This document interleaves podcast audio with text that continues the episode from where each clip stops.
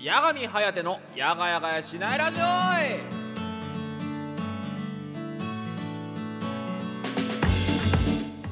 はいどうも皆さんやがちゃちゃというわけでございましてやがみんことやがみ颯でございます。というわけで7月5日水曜日夜の10時となりました。皆さんいかがお過ごしでございましょうか？というわけでございましてね。いやあの別になんていうんです。あのー、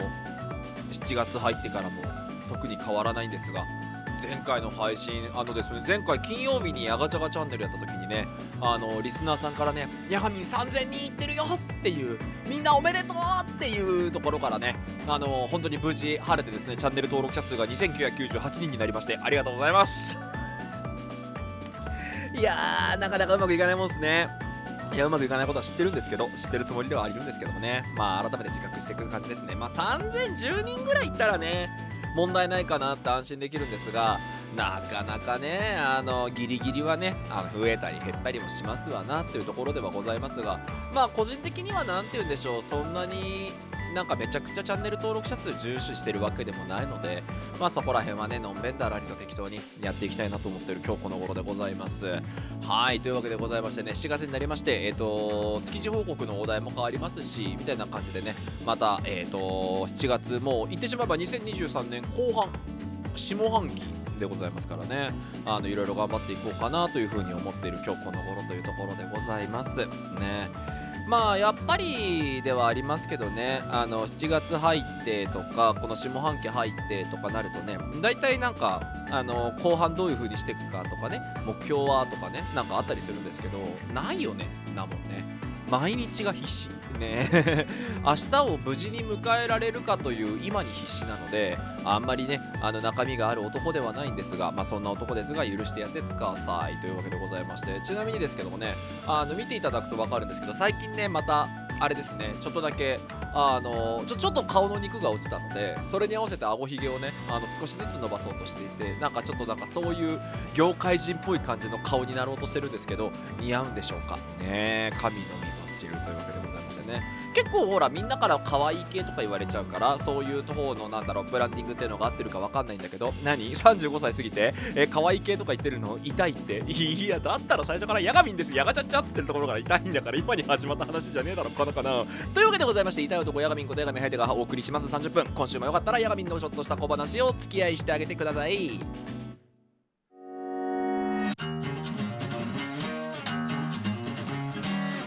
八神颯のやがやがやしないラジオ。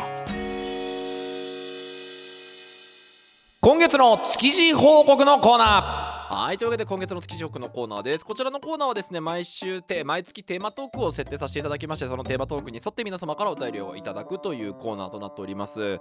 月に募集させていただいておりますお題はこちらです。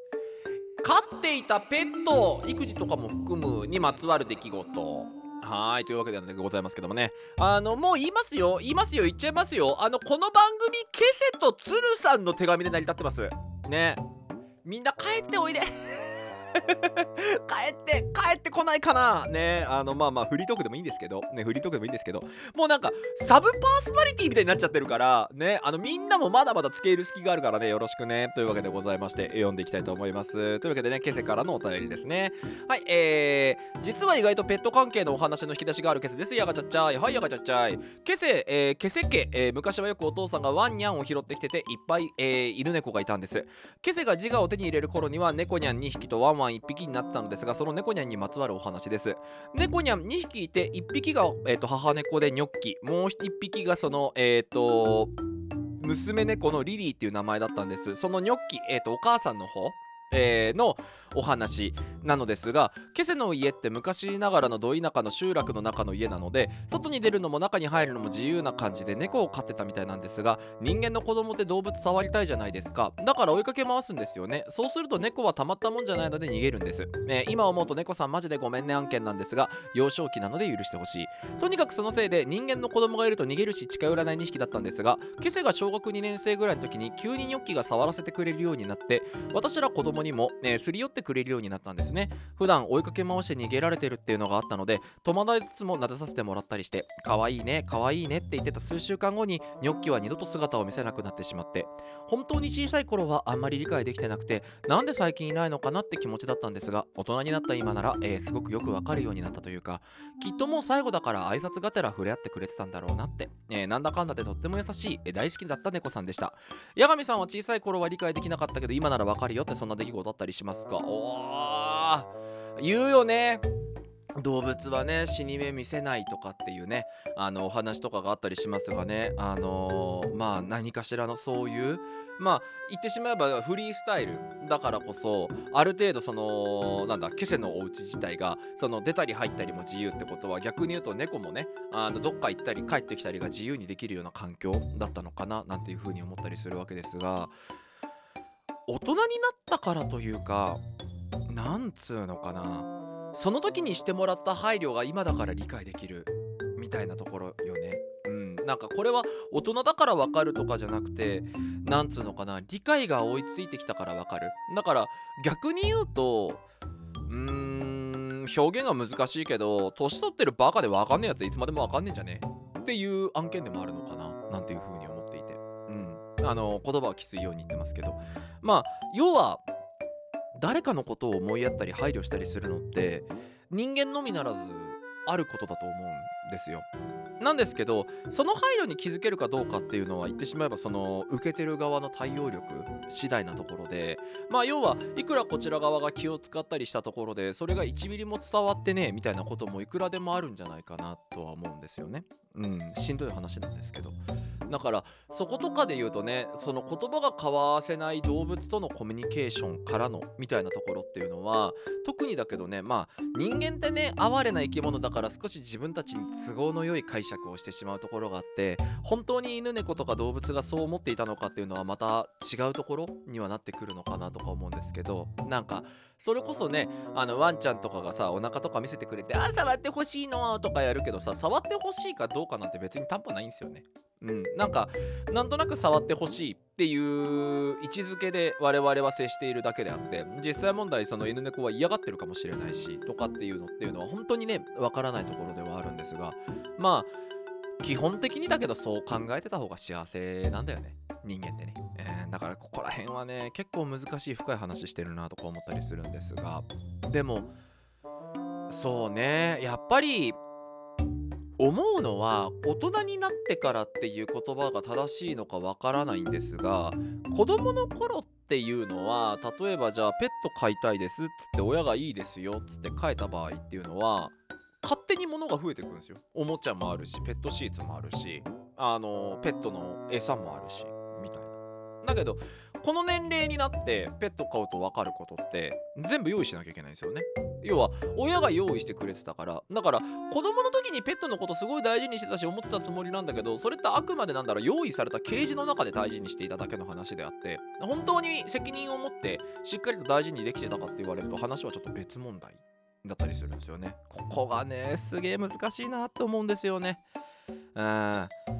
やっぱだけどさ例えばだけどそのペットの保険とかもそうなんだけどあの要は今回うちにいる来てくれたねあのワンちゃんがタビちゃんっていうあのチワワとダックスフンドの、あのミックス犬なんですけどえーっとまあすごい簡単に言うとめちゃくちゃ幼い頃からあのうちに来てくれててもう本当に販売できる可能になってから5日後ぐらいに飼ってるような状態なんですよ。なんでまあ例えばだけど嫌だけどさ話をしてる中でさ要はじゃあこの生態このこの子を持って帰りますこの個体を持って帰りますって話すると保険の話がメインで飛び交うわけよ。でその時にある保険の話っつうのがあのー子犬っていうのが統計学的にはその生まれてから60日から90日ぐらいのワンちゃんを持って帰った時って10匹中1匹ぐらいはえっ、と容態がおかしくなったり死んじゃったりするんだって。その急激な環境の変化で。そもそもだけどね、あのーペットショップにいるペットっていうのはあの乳離れ。要はもともとね里親がいて里親と引き剥がされて売られるためにみたいな形になってるわけよね。ここの話はあの事細かにするといろんな人が出てくるからちょっとめんどくさくて本当俺触れるの嫌なんだけど中にはいるわけよ。あのペットショップをこの世からなくせーっていう人たちもいやわかる。うん。あのその気持ちもわかるしあのペットショップっていうのがあってブリーダーっていうのがいる限りねまあ言ってしまえばあの親と一緒に幸せな時間を過ごすことができずにあの一方的に親から引き剥がされて売られるためだけに生まれてきてる犬猫がいてみたいな。だからペットショップは悪だっていう人もいるのよね。でそれ自体は分からなくもないんだけどなんかその理論だけでまとめちゃうとペットショップもペットショップで働いてる人もあの全員悪人になっちゃう。うん。それはなんかかわいそくね？って思うわけ。例えばさあのー最近なんだけどさ俺あのーうちのタビちゃんもねあのペットショップに一回買ったペットショップに行ってであの爪切りとかあのちょっと微妙あの何？その微妙なさまだ子犬だからちょっとやるのが素人だと怖いような作業みたいなのをやってもらうためにあのタビちゃんを連れてったわけ。そしたら逆に言うと2ヶ月強で買ってるってことは2ヶ月強しかそこにいなかった個体じゃん。だからペットショップの店員が思い入れとか何もなければ何の感情もないんだったら何の記憶もないはずなんだよ。なんだけどもう連れてってあの何出してあげたらさ大きくなったねみたいな話をしてくれてて。であのいろいろとこれとこれお願いしたくてあ分かりましたってやってもらうんだけどやってもらった後に体重って測ってます？って言われてあペット用のちゃんと測れるやつがまだ変えてなくてできてないんですって言ったら測りましょうかみたいな。要は明らかにねうちにいた時よりもねあの多分ですけども可愛がってもらってご飯も食べて大きくなってると思うんで今どれぐらいか見てみましょうみたいな。で調べたらさもともと 750g ぐらいだったのが 1.3kg ぐらいになってて。だからほぼほぼ倍みたいなね感じのサイズ感になってて大きくなったねーみたいなやり取りをねずーっとしてたんですよ。なんかそんな風に覚えてくれてる人が全部悪人とかにしたくは私はないのでなんかいろんな人の気持ちはわかるんだけどなんていうのかな。もうなんかさ地球に悪いことするやつが悪だったら二酸化炭素を吐く人間はみんな悪なわけよ。そういう極論でやるのは私あんま好きじゃなくてみたいなねちょっと前置きが長くなっちゃったんだけどみたいな感じでそのペットショップでそのタビちゃんが来てくれてさ。でそのなんつうのタビちゃんと学びながらさその要は受け入れる時に死んじゃうかもしれないからこういう保険入ってくださいって言われるんだけど飼う前に死ぬ話されるの超嫌じゃん。ただでさえ勇気持って買うっつってんのにさこれから明るい未来のこと見据えてるのにさ。でも飼う責任ってそういう事実も受け入れるっていうこと。なのよね。これはガキの時できてませんでしたね。はっきり言って。うんなんか子供の時はねペット飼うお家に来る嬉しいわパパパパみたいな感じのさそれぐらいの適当な感じで多分飼ってたところがどこかにあって。だけど今はね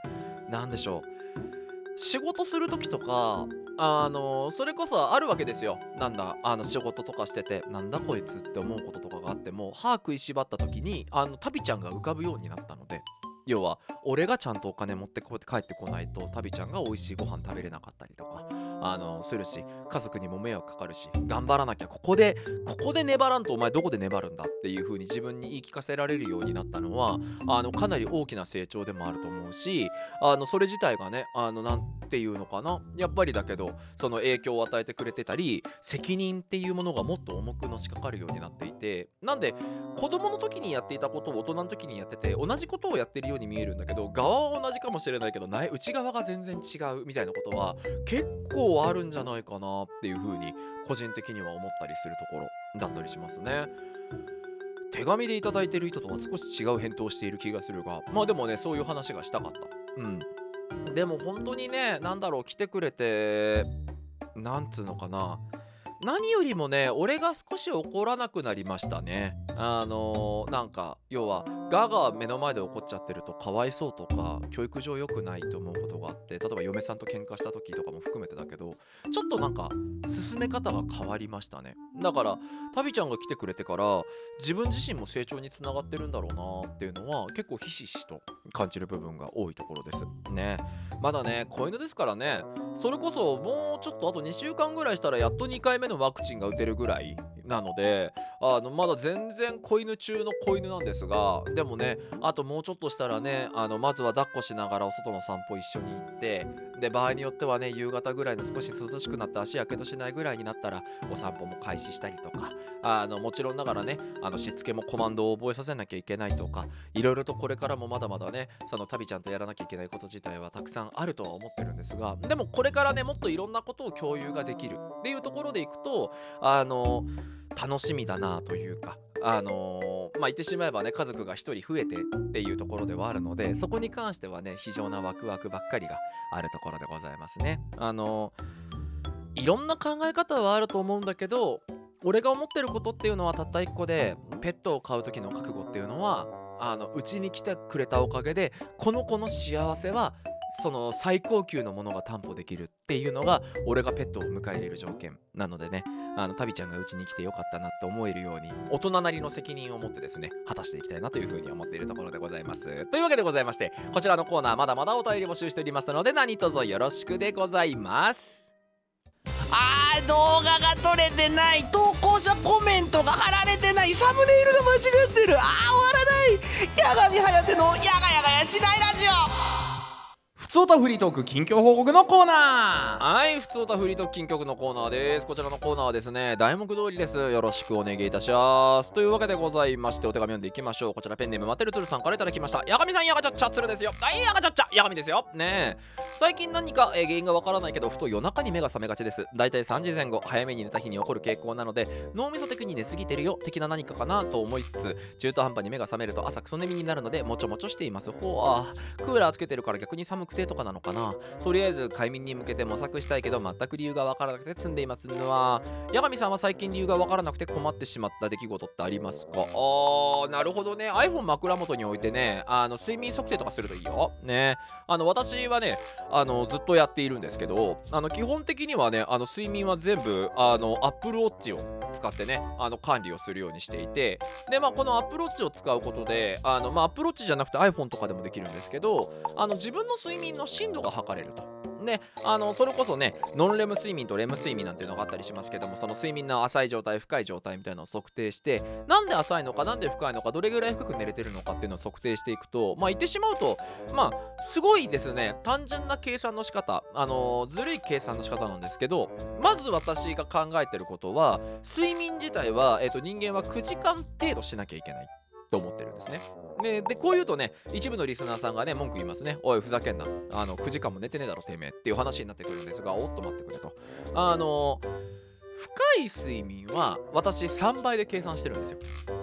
ね。えっていう話かもしれないんですけども。なので7時間寝て1時間深い睡眠ができれば掛け算で3時間浅い睡眠が6時間合計9時間っていう計算の仕方でやってるんですね。なので深い睡眠をいかに取るかっていうところに結構比重を割いていてであのーなのでまあ例えばジム行って体を動かすとかそれこそランニングでもいいですし自分家でのトレーニングとかでもいいわけですよ。ね。それこそあの運動する場所がないなんていう人いますけどね。リングフィットアドベンチャーとか何でもいいわけです。あそこら辺を用いていただいてまずはしっかりと運動をしたりとかあとは何でしょうセラトニン出すためにね太陽の光をしっかり浴びるとかそれらのことをやってあのしっかりとね体を寝に行かせるみたいなことはね結構意識してやってたりします。それやるだけでもねあの朝の睡眠の何でしょう起きた時の快適具合が違うとかあとは起きた瞬間のなんだろう晴れ晴れ度みたいのがね全然違うのでただ私の場合はねあのもう病気と言ってしまって過言ではないと思ってるんですがコーヒーがねあの宿敵なわけですよ。もうね本当にカフェイン入れないと体がフラフラ。うん完全に中毒なんだろうねまあだからえっ、とモンスターあのゼロカロリーのねモンスターないしはコーヒーまあメインはコーヒーかなを基本的にはやっぱり飲んでカフェイン体に入れて体のエンジンを起こした状態でなおかつだけどさっき言った睡眠とかをいろいろ意識するみたいなことはあのようやってたりします。ねこれをねこれらをしっかりとやってあげることでまあ少しでも体がね落ち着いてくれて活動時間が伸びるってことは遊べる時間が増えるってことなんだよ。ね私あの最近またジム通い始めてるんですけどジムに通ってる理由も本当に短絡的で、えー走り込みがしたいからなんですね。で基本的に私のランニングスタイルっていうのがえーっと165の心拍数になるまでガーッと走って165になったら30秒我慢して終わったらもう一気にスピード落として130ぐらいまで落として165までやって30秒持って130まで落としてを繰り返すんですよ。だからなんかプチシャトルランみたいな感じのことをやっていてでこれらをなんでやってるかと体力作り。まあ言ってしまうとこれ、えっと、有酸素運動じゃなくて無酸素運動の領域のものになるので無酸素運動をややって、まあ、体力をつけていきたい。要はもっと肺活のあのなんでしょう能力を上げて、えーっとスタミナをつけたいと思っていてで今あとやってるのは下半身の強化と上半身の強化。なのであのここら辺の腕とかの部分とかねっていうのをちゃんとつけていくみたいなことをやってたりしてます。あの結構効果出てねあの一部のところはちゃんと筋張ってきたりとかあのしてたりするんですよ。なんですけどこれらを全部やってる理由は遊ぶ時間ね。あの結局要は体力があの私ね考えたんです。人生ゲームスタミナ理論。はい。ね。あのリングフィットアドベンチャーとかでもそうなんですけどリングフィットアドベンチャーってあのスイッチで出てるね。あの輪っかのコントローラーを持ってブワンブワンってやるやつなんですけどあれとかもそうなんですけど30分でヒーコラする人と2時間遊べる人がいるんですよ。でそれがなんでかっていうと、まあ、いろんな理由があります。例えば強度が低すぎて何時間でも無限に遊べるみたいなパターンもあったりすると思うんですがあくまでやったら疲れるということを前提にするのであればスタミナの問題なんですよ。詰まるところ何かっていうと例えばこうやってね「あのはいどうも皆さんやがちゃっちゃ」っつって「あのやがやがやしないラジオです」って言ってるこれだって収録のスタミナを使ってる可能性があって。で何かの行動を取るとどんどんスタミナが減っていってスタミナがゼロに近づいてくるとこうやってクラクラってしちゃってあー寝なきゃってなってしまう。だとしたらこの最大値が増えてればやれること増えるんですよ。牧場物語理論ですね。なのでスタミナを増強してしまえば炭鉱に行っていっぱい鉱石も掘れるしあのなんだったらお花いっぱい積んできて推しの女の子にガンガン上げて好感度も上げられるしと考えるとスタミナこそ全てって思ったんですね。要は牧場物語と人生って似てるなと思って。ね、例えばですけど牧場物語は朝起きたらねあの牛に挨拶してブラッシングしてあげて餌あげて鶏にねあの挨拶してあげて持ち上げて下ろしてあげて好感度上げた後にねとりあえず巻き場を置いてね出荷されてる卵をとりあえずサイロの中にぶち込んどいてでそれぞれの作物のところにね水あげるなりスプリンクラーがちゃんと稼働してるかを全部チェックして問題がなければねその後にね一日の回る街のところのあの巡回ルートをしっかりとぐるぐるぐるぐる回ってとりあえず金になるものとか好感度になるものをガンガンガンガン集めていってそれが終わったらね裏山のところに行って鉱石のところにね降りてってねそれ橋形にガンガンガンガン鉱石を掘りながらね新しいどんどんどんどんアイテムが作れるようにとりあえず質のグレードの高い鉱石を取るっていうのがまあ大体ワンサイクル。なわけですね。でこのワンサイクルを実施しようとした時にまあ要はその鉱石のところまではスタミナはあんま使わないんですよね。あの牧場物語って素手でやることに対してはスタミナ使わないんでいいんですけどやっぱり鉱石掘りに行った時にスタミナがでかければでかいほどカバンがでかければでかいほど持って帰れるものも大きいのでどんどん資金繰りも良くなるしどんどんグレードも高くなるんだけど最初ってカバンもちっちゃいしスタミナもねえからちょっと掘ったらすぐ疲れちゃって帰るしかない。で深くまで行けねえから、えー、と後半の鉱石が取れなくて銅鉱石とかばっかりしか取れないで帰ってくる。もったいないわけですよ。だから何するかっていうと牧場物語はまずバージョンにもよりけりですけど10個前後あるスタミナ最大値アップの実が欲しい。なのでまずはその10個の目標をクリアするんですよね。だから例えばですけどいい作物作ってそれで受賞して木の実もらうとか結婚して木の実もらうとかそういうことをやっていってしっかりとサイクルが回せるようにしてから自分がやりたいこととことんやるって考えると要はそれに近しいのが私は走り込みなんじゃないかなって最近思うようになりまして。なのでまずは走り込んで体力を作って動けるようにするということを最低条件にした後にヤガ活だったりゲームだったりだとか自分がやりたいことってところに着手していけばもっといっぱい遊べるんじゃね？っていう疑問をですねあの最近抱きましてそれにね伴ったね行動をとってることが多かったりしますね。あのまあもちろんながらね楽ではないんですけどやっぱりこの理由が分からなくて困ってしまったことっていうところでいくとさやっぱり本当はこれやってあれやってあれやろうと思ってたんだけどそれがうまくいかなくて寝ちゃうってことが一番多い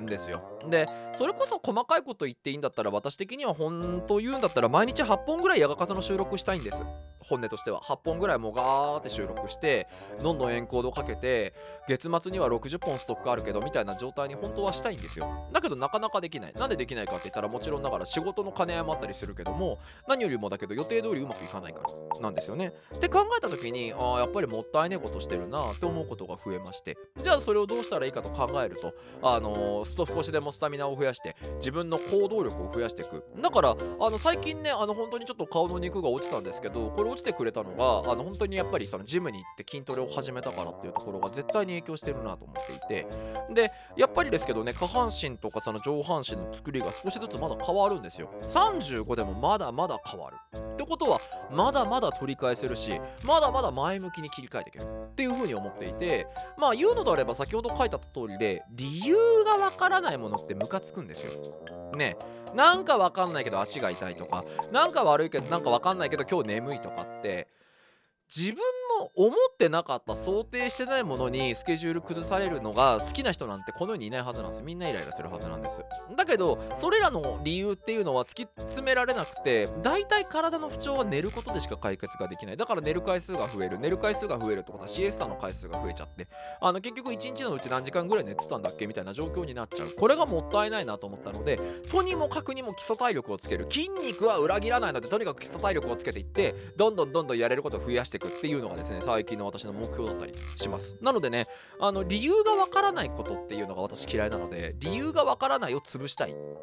人間なんであのそこら辺に関してはねあのしっかりと動きながらどんどんどんどん理由を分かるようにしていく。ないしは調べていって自分が納得できる理由を見つけてその理由を潰すっていう。要は一言で言うと俺の思い通りになってほしい。俺の動きっていうのが。うん。なんでやっぱね俺の体ですし俺の心ですし俺の頭ですしなので本当は俺の思い通り物事進めたいんですがなかなかこれがうまくいかなくてですねあのこんな顔で言うことじゃないの分かってるんですけど中身は結構俺様気質なので結構自己中なのでその自己中をねあのいかにして叶えられるようにっていうところにあの意識を持ってってるっていうのがあの強いかななんていうふうに思ったりするところでございますね。まあ言うてねわからないことたくさんあるんですけどねでもね糖尿病になってからね意識強まりましたね。あのやっぱり糖尿病になってからいろんな制約制限が増えてしまってそれがやっぱムカつくんですよ。ねメロンジュース飲みたいなと思うこと死ぬほどあるし。ね。だけどやっぱり糖尿病になってて一番やっちゃいけないことジュースなんですよね。あの1本あたりに角砂糖10何個ぐらい入ってるっていうのをねあのガバガバ飲むっていうのが一番やめてくださいってお医者さんから言われるのであのやっぱりですけどやりたいことができなくなってしまったという悲しみがあるわけですね。でまあ言ってしまえばねあの血糖値のところのねあの部分の一部のその数値が下がってくれば極論若干無茶してもよくはなるのでよくはないですけど無茶した時にあの死がちらつくのかちょっと危ない状態がちらつくのかだと全然土台が違うじゃないですか。どっちもよくないんですけど。ってなった時に好きな時にメロンジュース飲めるようにしときたいんですよ。ってなると今いかに向き合って今いかに対峙してその糖尿病っていうのとうまく付き合っていってそれを自分の中でコントロールするのか。もうこれがねすごい重要なんじゃないかなっていう風に思うようになりまして。あとはね何よりもだけど20代の時は言ってたわけ。明日が楽しければそれでいいよウェイみたいなこと言ってたんですけど毎日は健康の上に何かっている。ねこれ本当にねそうです。うんやっぱりですけどねこの健康っちゅうものがあってくれてみんなと遊べたりみんなと話せたりとか自分のやりたいことができたり仕事ができたり全部健康が根元にいるっていうのはめちゃくちゃ痛感しておりまして。だからこそねあの常に常日頃から健康でいられるためにはあのそういうことも意識して頑張らなきゃなみたいなところとかも、えっと、含めて考えた時にあの理由がなく疲れたりとか理由がなく体調が悪いにならないように毎日自分が頑丈になれるようにするためにですねあの理由がななんか分からず困ることありませんかという質問でしたがそんなことすら潰すというのがですねあの私の最近のモットーだったりします。ね最近ねチョコザップとかねあのジムも随分増えてねあの通いやすくもなってますしあのなんか近隣にジムがある方とかはねあの一回意識されてみたりジムなんて別に行かなくてもいいので私の場合はなんかねジムに行ってお金払ってるとやんなきゃって思える性格なのでみたいなところあるんですがあのやり方はまちまちだと思います。ますので自分なりの方法でね健康に毎日を過ごす方法っていうのを探してみていただいたりすると良いのではないでしょうかなんていうふうに思ったりするところでございます。ねあのそれこそねジムに行ってる時夜中が多いと思いますけど画像とかも Twitter とかにあげたりすると思いますので、まあ、そういうのとか見ていただきながらねあの皆さんも運動頑張ってらっしゃる方がいるのも知ってますけど私も頑張ってるので一緒にね頑張ってるっていうこの環境がねあのやっぱりですけどやる気が湧くというかね一人じゃないから頑張ろうって思えたりするきっかけになると思いますので皆さん運動してですね健康と自分の理想的なボディボディをですね手に入れちゃいましょうというですねあの筋肉バカみたいな話でまとまったんですがまだまだデブなので頑張ります。くそがというわけではい、エンディングのお時間です。こちらの番組では皆様からのお便り募集しております。こちら各プラットフォーム概要欄から、えーお便り出せるようになっておりますので、何卒よろしくお願いいたします。ね。まあ、前から言ってる通りでお便りがなかったらなかったで、えー、と私30分間くっちゃべろうと思ってはいるもののねあの皆様と交流したいですってもうこれ毎回毎回言ってるから飽きたかもういっかあ、あの気楽に頼むなというわけでございましてねそんなところでございますが本当にねやがないラジオって収録前もね話したけどね収録の中では1、2に重たい実証なんですよ。なんでかっていうとね他のやつはゲーム20分30分やってりゃ1話分になるわけですけどこれって私が30分間喋らないと成立しないコーナーなのでまあもちろんラジオが好きだし喋るのが好きだからやってはいるものの今回はどんな手紙読むんだろう今回はどんな話するんだろうって何一つこさえてきてない状態で毎回毎回頭こうやってペッペーみたいな状態で来てるのでなんかそういうところでいくとねなんかあのー、わって思うんですけどざやるとあっちゅう間ですね。だからこそねラジオって面白かったりすると思うんですよ。このマイクに向かって一人で喋るっていうね趣味ね。あの周りから見たらちょっと気持ち悪い趣味かもしれませんけども。あのこれもねなんだかんだでねもう結構な回数続けておりますのであのこのままね引き続き気づいたら5年10年経ってたっていう風に言えるようにね頑張っていきたいと思っております。なのでね自分のラジオをたまに聞きながらねあのジムで運動してることもあって自分大好き人間だなってへって思うこともあります。でへというわけでございましてそんな自分大好き人間なヤガミンことヤガミハイテがお送りしてまラジオも今週終わりのお時間です。というわけでここまでのお歌は私ヤガミンことヤガミハイテがご案内しました。来週も水曜日夜の10時にお会いしましょうというわけで See you next time. Stay tuned. バイバイ皆さんおやすみなさい。良い夜を。